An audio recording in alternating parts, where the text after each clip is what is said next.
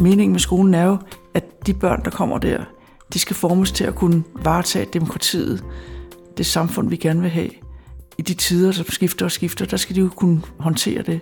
Sådan svarer folkeskoleordfører fra De Radikale, Marianne Hjelved, når vi spørger, hvad folkeskolens kerneopgave er. Velkommen til Stem på skolen, en valgkampspodcast om folkeskolen. Produceret for Danmarks Lærerforening af podcaststuen bag Stemmer fra skolen.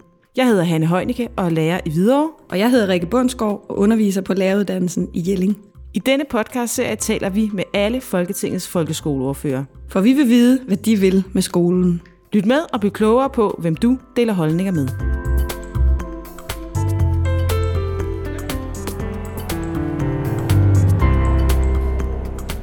I dag er jeg taget til Christiansborg for at mødes med Marianne Hjelved. Marianne, vi øh, er taget ind til dig, for at du skal også øh, tage stilling til de her seks spørgsmål, og vi skal have en samtale omkring dem. Du har jo nærmest en institution, ikke bare i det radikale venstre, men i dansk politik. Så øh, det var sådan lidt, jeg var lidt beæret over at komme ind og tale med dig faktisk. Så du bare hele tiden huske, at vi er kolleger. Nå ja, for du ja, er også lærer, ja, det er ligesom jeg. Ja. Du har bare ikke din daglige gang på Nej, en nej. folkeskole. Det har jeg haft i mange år. Ja, ja. 22 år. 22 år, inden du blev politiker på fuld tid. Først var du jo faktisk i øh, kommunalbestyrelsen, ikke? Ja, Ja. ja. Det, der var jeg stadigvæk lærer. Ikke? Og de første to år, jeg var herinde, var jeg også lærer, fordi jeg lovede at gøre den klasse, jeg havde, færdig. Det har været hårdt arbejde, vil jeg sige, hvis man har to Ja, fuldtidsjob. Ja. ja. Men øh, det var godt, jeg gjorde det. Det tror jeg også. Fordi at børn skal jo kunne stole på den lærer, de har. Ja, børn skal heller ikke opleve for mange skift i deres skoletid. Nå, men nu skal vi hen til de her. Øh, Det er en helt anden snak, vi to vi kunne snakke længere om. Men øh, det første spørgsmål, jeg vil stille dig, det var, sidst du var på en folkeskole, hvad lagde du så særligt mærke til? Altså, jeg går ud på de folkeskoler, hvor jeg har fornemmelsen af, at der foregår noget, der er spændende. Og det vil jeg gerne øh, være en del af, og snakke med de der undervisere og ledere på sådan en skole med børnene. Også gerne forældrene. Og det, jeg især hæftede mig ved, det var, at øh, den leder, der var på den skole, påtog sig den rolle som leder at oversætte, i anførselstegn, det, som samfundet siger, skolen skal.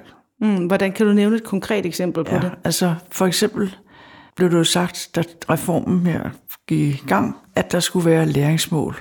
Man skulle lave læringsmålstyret undervisning, og det var et helt nyt begreb. Det fandtes slet ikke i nogen ordbog på det tidspunkt. Det et begreb, der er opfundet til lejligheden. Og, og det var noget, jeg var meget, meget imod. Og hvordan gjorde de så på den skole i Odense, som jeg var på? Der sagde skolelederen, jamen I skal skrive på tavlen, hvad det er, I skal i den her time, så børnene ved, hvad det er, timen handler om. Og da jeg kom ind forbi anden klasse, så stod der på tavlen, vi er ude og lede efter de 10 bud på bjerget. Og det var en høj, der var uden for deres klasselokale. Ja. Og det var det, der var meningen med den time. Og det synes jeg bare er fantastisk godt gjort af en skoleleder at sige, jeg oversætter det, alle de, der er så kloge ude i samfundet, siger, at skolen skal, og så gør jeg det, som jeg siger. Hvorfor var du imod de her læringsmål egentlig? Det er jo ikke noget, som har med undervisning at gøre. Undervisning, det er, at du får en indføring i en fag. Du opdager, hvordan verden hænger sammen. Hvis du har om planeterne i 3. klasse, for eksempel, så oplever du en hel masse om, hvad der er, der sker oppe i himlen, og hvordan verden er egentlig indrettet der. Og det er jo det, skolen er til for. Og derfor er alle fagene i skolen, det er jo dannelsesfag, fordi det danner jo former mennesker til at forstå den verden, de er en del af, den verden, de lever i. Og det kan du ikke, sådan noget kan du overhovedet ikke opnå ved at have læringsmålstyret undervisning. Men det var et af de kompromiser, I skulle indgå for at være Nej, med. det passer nemlig slet ikke. Fordi der er ikke nogen i, i den kreds af forlispartier, som er omkring folkeskole, der nogensinde har sagt læringsmålstyret undervisning. Hvem har så sagt det? Det er et begreb, der bliver opfundet af en kontorchef i undervisningsministeriet. Og så tager man alle de mål. Først var der nogle egentlige mål, og så var der fire nedenunder, som skulle understøtte arbejdet med det egentlige mål. Og så gør den kontorchef, og hvem den er, der implementerer, de siger, at alle de her seks mål, jeg nu har nævnt her, de er ligestillet, og de er bindende. Og så bliver det jo, mister enhver form for logik i det, der var med tanken dengang, skolereformen blev lavet. Det synes jeg er meget interessant, det du fortæller nu. Jamen det der er en, der har lavet en phd afdeling afhandling om. Kjeld Skovmand. Kjeld Skovmand, ja, ham kender vi i hvert fald meget Ja, godt. men øh, han, har, han har fik en PhD på grundlag af den her forskning omkring de her ting. Men øh, kan man som politiker så ikke gå ind og så sige, så det, det gælder ikke? Det gjorde vi også. Og Og derfor har vi nu 215 kompetencemål, der er bindende. Slut.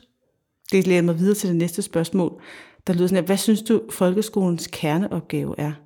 Det er at forme børnene, danne dem til de borgere, vi gerne vil have, Danmark skal have glæde af i fremtiden. Og det sådan har det været i oceaner og tider. Skolens mening med skolen er jo, at de børn, der kommer der, de skal formes til at kunne varetage demokratiet, det samfund, vi gerne vil have. I de tider, som skifter og skifter, der skal de jo kunne håndtere det.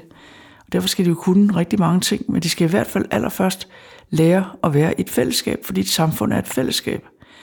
Og det er vi rigt, faktisk rigtig gode til. Vi har en tradition, der er meget stærk på det her område i, øh, uden for institutionerne. Fordi vi har et, øh, en tradition for frivillighed, foreningsliv. Vi har en udstrakt frihed til at lave frie skoler, frikirker og foreninger og gå ind i alle mulige organisationer, som vi gerne vil, og være med til at forme verden omkring os. Men er folkeskolen egentlig ikke også det sted i vores samfund, hvor vi mødes høj som lav, og tyk som tynd, og rig som fattig? Og... Jo, men det er jo heller ikke imod det, jeg siger her. Nej, det tænker jeg sådan set heller ikke. Men det, der jeg tænker jeg måske, børnene, de skal jo lære at være i et fællesskab. men jeg tænker måske i virkeligheden, det du også sagde, at vi har en tradition for, for de frie skoler, at det må, måske lidt en modsætning i forhold til det fællesskab, man oplever Nej, i fordi- folkeskolen. Fordi vi har en frihedstradition i Danmark, som er meget stærk, og som også betyder, at vi har frihed til at lave foreninger om alverdens ting. Og jeg har samlet en ocean af eksempler på den frihedstraditions udmyndning i det, man har gjort igennem århundreder i Danmark, og som man ikke har gjort i Sverige eller Norge eller Tyskland, fordi de har ikke den samme frihedstradition, som vi har. Og det er fantastisk vigtigt, at man har en mindretalsret, at mindretallet kan gå sammen om det, som de synes er det vigtige, i det her tilfælde for deres børn, og ikke behøver at følge flertallets. Men flertallet skal have det bedste af det bedste, nemlig den fælles skole, hvor alle samles i, så godt vi nu kan fordeles de skoler på den rigtige måde, man så må sige. Hvis du nu kunne vælge én ting, du ville ændre ved folkeskolen, som den er i dag, hvad skulle det så være? Jeg vil ønske, at øh, lærerne havde så god en uddannelse, så de følte sig sikre til at gå tage fat i den verden, der er omkring dem, og tage børnene med ud i, uden for skolen, altså ud i nærområdet, lokalsamfundene, og bruge rigtig meget af det, der er ude i det nærområde. Det kan være skoven, det kan være landbrug, det kan være bymiljøer, det kan være baggårde, det kan være alt muligt, og på den måde lære om det samfund, som vi bor i, og tage del i det og tage ansvar for det. Er det noget af den åbne skole, som også er en Ja, det er den åbne skole. Er det en tanke, der egentlig er født hos de radikale? Den har jo altid gældt. Det har jo altid været. Vi har jo altid haft det på den måde. Det, var- skolen har jo ikke været lukket. Den har jo været en åben skole. Vi vil bare gerne gøre det endnu mere målrettet åben. For, når jeg siger målrettet her, så forstår jeg på den måde, at alle lærerne bliver bevidste om, hvor vigtigt det er at komme ud og tage del i noget praksis, og tage det praktiske med ind. Så det ikke kun, skole ikke kun er, at du lægger, lukker en bog op, og så gør det, der står i bogen, eller kan det, der står i bogen. Men når du også tager udgangspunkt i kunst, som du har set på en udstilling i nærområdet, eller du tager udgangspunkt i landmanden, eller det, du har fundet ude i skoven. Hvad er det for et liv, der er ude på skovbunden? Og få det t- transformeret med ind i skolen, og dermed gøre undervisningen i stand til at tage udgangspunkt i noget konkret, praktisk. Det vil være rigtig, rigtig, rigtig mange børn, for jeg kan sige alle børn, med stor glæde af det. Det betyder ikke, at de ikke også skal have teori selvfølgelig. Det er der også i skolens verden noget teoretisk, noget som de skal kunne og som man ikke bare kan gå ud og finde eksempler på i praksis. Men det, at du kan blande tingene i lokalsamfundet og opdage, at du kan tage udgangspunkt i det og lære en hel masse om samfundet. Du behøver ikke at sidde med en bog altid. Men hvordan, øh, hvordan kan man forbedre lærernes uddannelse til, at, at det kommer til at ske? Jamen det sker jo rigtigt. Altså det, jeg fortæller her, sådan har skolen jo været lige så langt tilbage, jeg kan huske. Ikke? Og også når vi læser litteratur, altså Johannes Vig øh, fra Martin A. Hansens bog om løgneren, handler jo også om den. Det er jo den lærertype, der lægger et klæde over noget, der står inde på en hylde i klasselokalet, og børnene sidder spændt og ved, at på et tidspunkt så bliver det klæde taget af, og så får de at se, hvad der er nedenunder. Og her der var der, sådan som jeg husker det, en grønlandsk hundeslede. Og så taler de om det, og så udgangspunktet det, og så fortæller læreren om Grønland og alle mulige andre ting, som har med det at gøre. Og det er jo, sådan, det er jo den måde, du vækker nysgerrigheden, interessen hos børn, skaber fællesskab og man lytter, og man spørger, og man lærer noget, man tager det med hjem, og man glemmer det aldrig i hele sit liv, fordi det er knyttet til noget, som er en positiv og god oplevelse. Har du selv sådan en oplevelse egentlig? Altså, Om jeg har det? Ja, fra din egen skoletid. Ja, altså ikke helt lige på den der måde, men øh, jeg havde nogle virkelig gode lærere. Jeg havde en matematiklærer, som sagde til mig altid, jeg var god til matematik i øvrigt, som sagde, at øh, matematik skal man være doven. Det handler, så sidder jeg og, skal man være doven? Ja, fordi det handler om at finde den nemmeste vej. Mm, det, det har han jo ret i. Det er fuldstændig rigtigt. Når jeg sidder med mine to yngste børnebørn, og de har matematik, så siger jeg til dem, husk nu, du skal være doven, det gælder om at være doven. Du skal finde den mest smarte vej, den mest korte vej. Men jeg havde også en klasselærer, som simpelthen var et eksempel på en klasselærer, som klasselærer skal være til evig tid. Dengang jeg gik i skole, der havde man 5. klasse prøve. Det vil sige, at man gik op til genfortælling og diktat og regning. Og hvis man bestod de tre ting, så kunne man komme i eksamens mellemskolen. Hvis man dumpede, så kom man i eksamensfri mellemskole. Og jeg kunne absolut ikke stave. Og jeg dumpede, og så faldt hele min verden sammen, for så skulle jeg jo ud af den klasse, jeg havde mine kammerater i, som alle sammen bestod, og så skulle jeg altså hen til de piger, som sad i det bestemte hjørne i skolegården. Altså det var sådan mit billede, ikke? Mm. Og min far var meget vred, fordi han sagde, at Marianne er jo ikke dum. Og så blev inspektøren, han gik ned på skolen og sagde det til skoleinspektøren, så sagde skoleinspektøren, vi må hellere lige hente frøken Grønlund ind. Det var min klasselærer. Og så siger hun, jamen det er rigtigt, Marianne er ikke dum. Og så foreslog hun følgende, at jeg kom op i eksamens mellem skole på prøve, og så må de jo se, hvordan det gik. Og det klarede du med. Og det klarede jeg. Ja. Og det er virkeligheden, der, så gør hun jo det, en lærer skal gøre. Nemlig altid se, hvad tjener barnet bedst, mm. og ikke, hvad siger systemet. Og det er min drøm, at lærer de har det der i sig, at det handler om barnet, og ikke systemet. Vil du vide, hvad Danmarks Lærerforening ønsker for folkeskolen, så følg DLF på Facebook og Twitter. Her kan du også blande dig i debatten om aktuelle emner.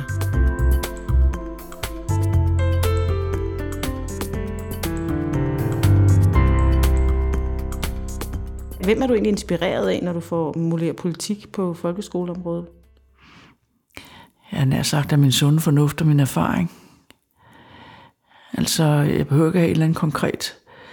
Men jeg lytter også til nogle forskere, som jeg har særligt tillid til, som jeg synes gør nogle, har fat i nogle vigtige pointer, eller arbejder med noget område, som jeg synes er vigtigt. Øh, Skovmand, som jeg nævnte før, hans PhD har jeg ikke lært fuldstændig, læst fuldstændig igennem, men jeg har læst i den. Og det har da også været inspirerende og, og lærerigt at se, hvad det er, han graver frem. Hvordan sådan noget kan ske, at det går fuldstændig græsat. At man, vi træffer egentlig nogle fornuftige beslutninger. Nu var jeg ikke med, jeg sad, var kulturminister på det tidspunkt, de forhandlede det her. Men de er jo bedste mening, de laver nogle kompromiser, og laver det, man kunne kalde skelettet til en skole, som så skal have liv af det hverdag, som den skal ud og være, binde øh, skolerne sammen med. Ikke? det synes jeg er, øh, der er, skal man jo kunne sætte sig ind i, hvordan vil det her virke i en klassesammenhæng? Hvordan vil det virke i skolen, hvis man gør, laver det der læringsmålstyret undervisning? Der sidder hver barn for sig selv med deres egen iPad, eller hvad hedder sådan et platform. Ja, altså en tablet eller sådan et eller andet. Ja, Ja, undervisningsplatform. ja. Og så sidder det helt alene og skal udfylde noget. Hak, hak, hak. Det er jo døden, det, er jo ikke, det har jo ikke noget med skole at gøre. I min optik er, er skolen levende, og børnene er levende, og de behøver ikke sidde på en stol hele tiden. De kan også sætte sig sammen, eller stå hen ved et bord, eller lave noget andet. Altså det der, der er en liv, fordi de er engageret, de er optaget af det. Hvor ser du hen, når du skal have nye idéer egentlig?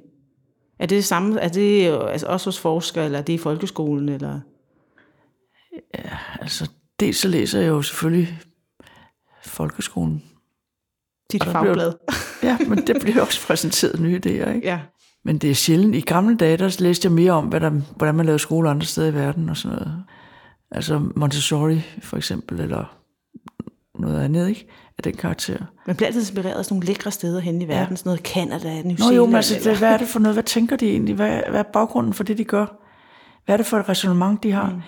Men næsten, uanset hvor jeg har været henne og se, så får jeg selvfølgelig nogle idéer, nogle over, tanker til nogle overvejelser osv.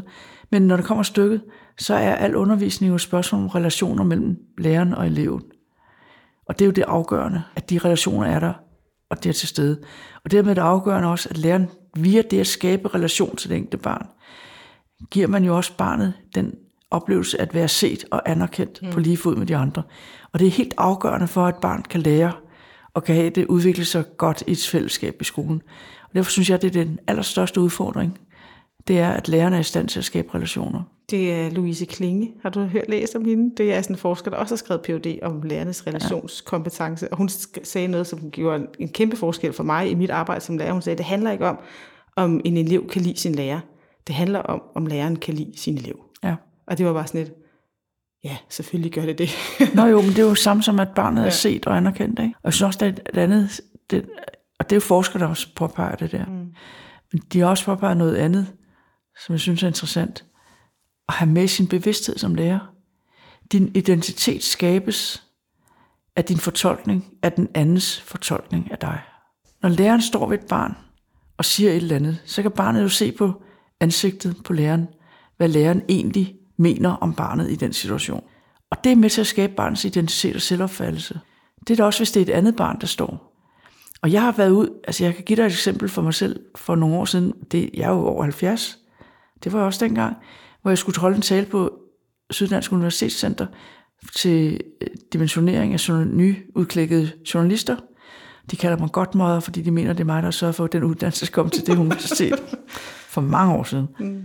Og jeg holdt en tale, som jeg gjorde mig rigtig meget umage med, og jeg skulle skynde mig videre som minister, og så jeg, de klappede sådan, det jeg oplevede sådan pligtskyldigt, så ud for jeg ned i ministerbilen og tænkte, hvad skete der? Hvad skete der egentlig? Jeg har gjort et eller andet galt. Der var slet ikke, altså, min fortolkning af dem var nedslående, og jeg tænkte, det er, jeg kom ud af den tangent der, kom jeg tilbage igen, eller, og jeg gik havde et rigtig dårligt 14 dage, så må jeg selv ud og være ude i byen til et festligt lag, og så kommer der en og prikker mig på skulderen, og siger, må jeg tage en selfie med dig? Ja, det må du så godt. Og siger hun, jeg var der på Syddansk Universitetscenter, da du holdt tale for os. Det var en fremragende tale. Du var spids, og det var de der, hvor det skulle ramme. Det var ikke din egen oplevelse? Nej. Men så, det var fordi deres reaktion, min fortolkning af deres fortolkning af mig, var forkert. Mm. Eller var præget af, at jeg bare skulle styrte afsted. Og de måske var lidt skuffet over, at jeg ikke lige blev der og vekslede nogle ord med dem, eller sådan noget. Ikke? Eller de var overrasket over, at du havde været så spids. Ja, måske, det ved jeg ikke. Men i hvert fald er det jo et godt eksempel på, at selv som voksen, så er man modtagelig for at blive berørt af den måde, man bliver tolket på. Ja, gudskelov, for det vi er jo ikke bare hjerner på en pind. Men altså, det er bare for at sige, det er ikke kun børn, men børn er selvfølgelig endnu mere sårbare end voksne er. Og derfor er det rigtig vigtigt at vide, at der sidder 25.000 børn i Danmark, som ikke har en relation til en lærer, som ikke bliver set og anerkendt, sådan som jeg lige har siddet og sagt, man burde gøre, ikke? og som derfor bliver tolker sig selv som en, der er udulig i sammenligning med de andre børn. Og det er svært at få De lærer ikke noget, de børn. De har det rigtig, rigtig elendigt. Deres fremtid er præget af den skolegang, de går i. Det er den største ulykke, det er, når der sidder et barn på den måde. Og vi har 25.000 af dem, siger forskerne. Så der er noget at gøre til alle lærerne om at få øje på det enkelte barn, og give det barn en håndsrækning, både på den ene og på den anden måde. Både fysisk, men også psykisk. Hvis du nu kunne vælge én ting, du vil bevare med folkeskolen, som den er i dag, hvad skulle det så være? Som jeg ville skulle bevare? Ja, som folkeskolen ser ud i dag. I virkeligheden er det svært sådan at få spørgsmål, hvad, hvis du skulle, hvad er det vigtigste, og så videre, og så videre. Der er enormt meget, der er vigtigt. Hvis jeg nu skal svare hurtigt på det spørgsmål, der, så vil jeg sige, jeg vil håbe, at de fag, vi har i folkeskolen i dag, bliver ved med at være der.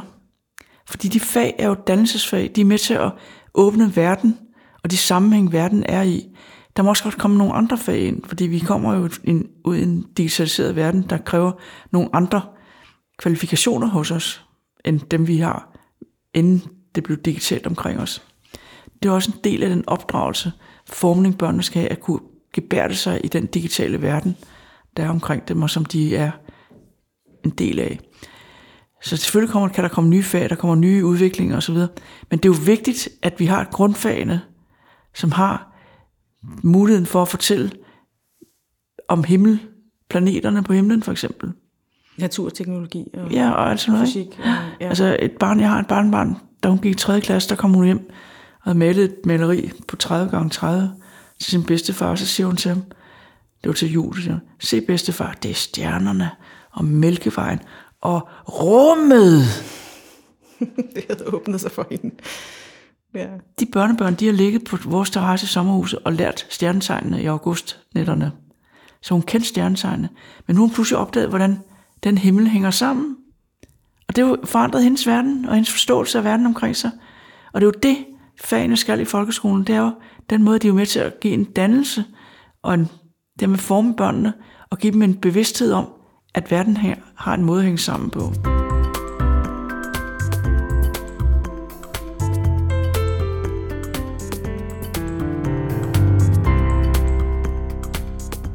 Den reform, vi fik i 12, 13, 14 stykker der, mm. er jo kommet til verden på den mest uheldige måde overhovedet. I hvordan? Og f- fordi i virkeligheden begynder Christina Antorini jo rigtig nok med at lave et tale om en ny nordisk skole og nedsætte et kvalificeret udvalg med 23 personer, som var håndplukket til at være med til at sige, hvad skal sådan en ny skole indeholde? Hvad skal den være karakteriseret ved? Og så videre. Og lige pludselig så går der økonomi i det, og så er det lige pludselig finansministeren, der går ind over det hele. Og så begynder det at få nogle andre. Og så bliver det præget.